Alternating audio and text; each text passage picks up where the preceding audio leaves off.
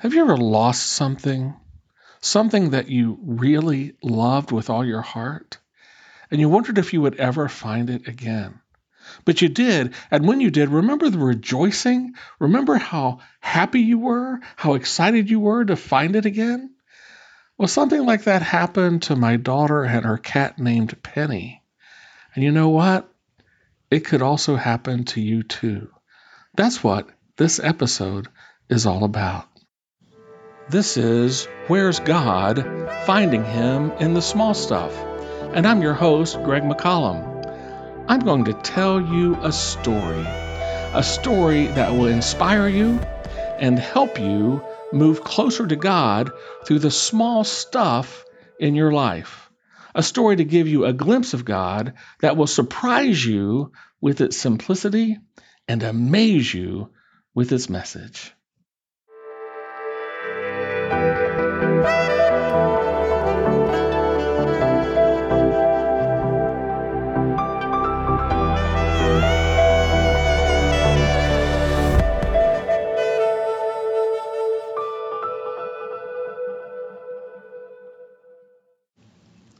Penny is my daughter's cat. My daughter, her husband, and their children, and Penny moved to a new home a few years ago. It was a move of about three or four miles. As they settled into their new house, moving furniture and unpacking boxes, Penny wandered around the place, trying to get the lay of the land. Everything seemed to be going well during the first few weeks I mean, the family busied themselves with lots of home improvement projects while Penny checked out every nook and cranny of the place. Everything was under control and underway as planned. That is, until Penny went outside one day and disappeared. She'd been running around the yard up to her usual tricks of slinking in and out of bushes and the garage and the storage shed.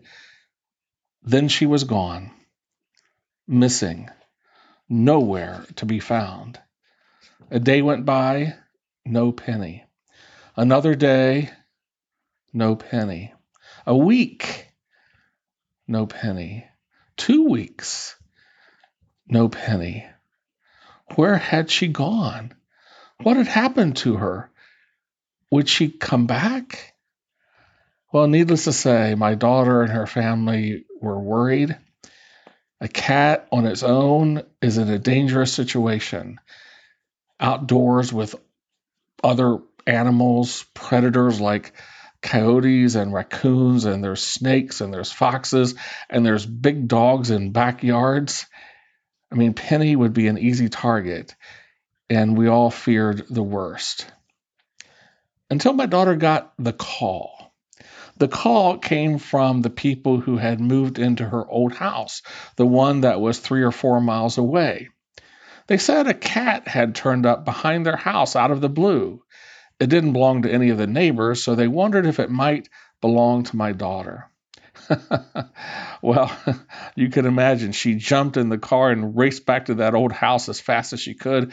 And as soon as she pulled into the driveway, there was her cat, Penny, a sight for sore eyes.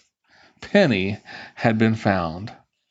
My daughter jumped out of that car, stooped down, and picked up her lost, wandering cat, hugging her with a joyous hug because what was lost had been found the cat she loved had been rescued.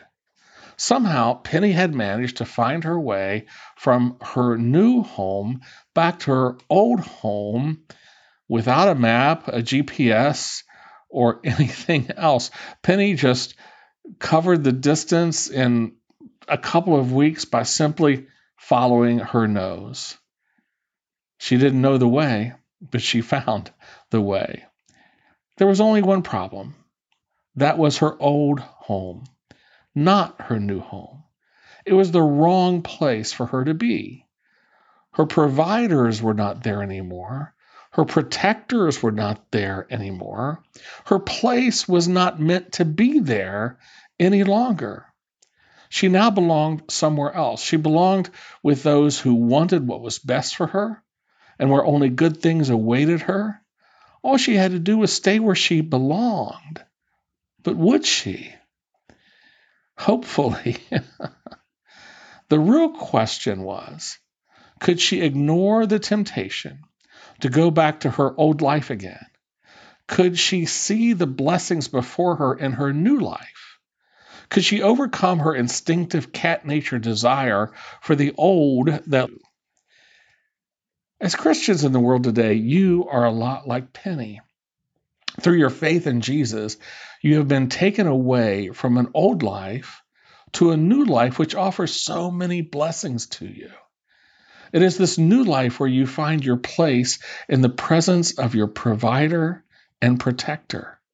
This new life gives you a new home where good things await you. It's the best place for you to be, it's where you belong but you have to stay there. Even when your old human nature keeps luring you back to the old life where dangers lurk. Because when you go back there, you get lost from the one who loves you most, just like Penny did.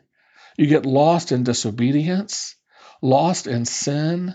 You distance yourself from God. By going back, you lose sight of your new life with the Lord. Jesus talked about it one time. He described it when he said of the church at Ephesus, Yet I hold this against you, he said. You have forsaken your first love, that first love being Him, Himself, Jesus Christ. You have forsaken your first love. You've forsaken me. Remember the height from which you have fallen. You once were so close to me. You loved me so much. You wanted to be with me so much. But you've fallen from that height now, he says.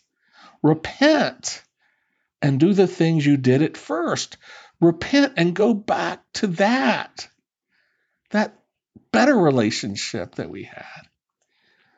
The literal translation of the word repent in that passage in the original language means to turn around to do an about face. And that is what you need to do. When you begin to wander back to that old life, you need to turn around. You need to repent. You need to do an about face. Call on the Lord and tell him where you are. Tell him you want to come back to the new life and to the new home which he has prepared for you and that new, better relationship. When you do, He will come to you. He will bend over and scoop you up. He will hug you with a joyous hug because what was lost has been found. The errant child He loves so much has been rescued. That is you. He's waiting for you. What are you waiting for?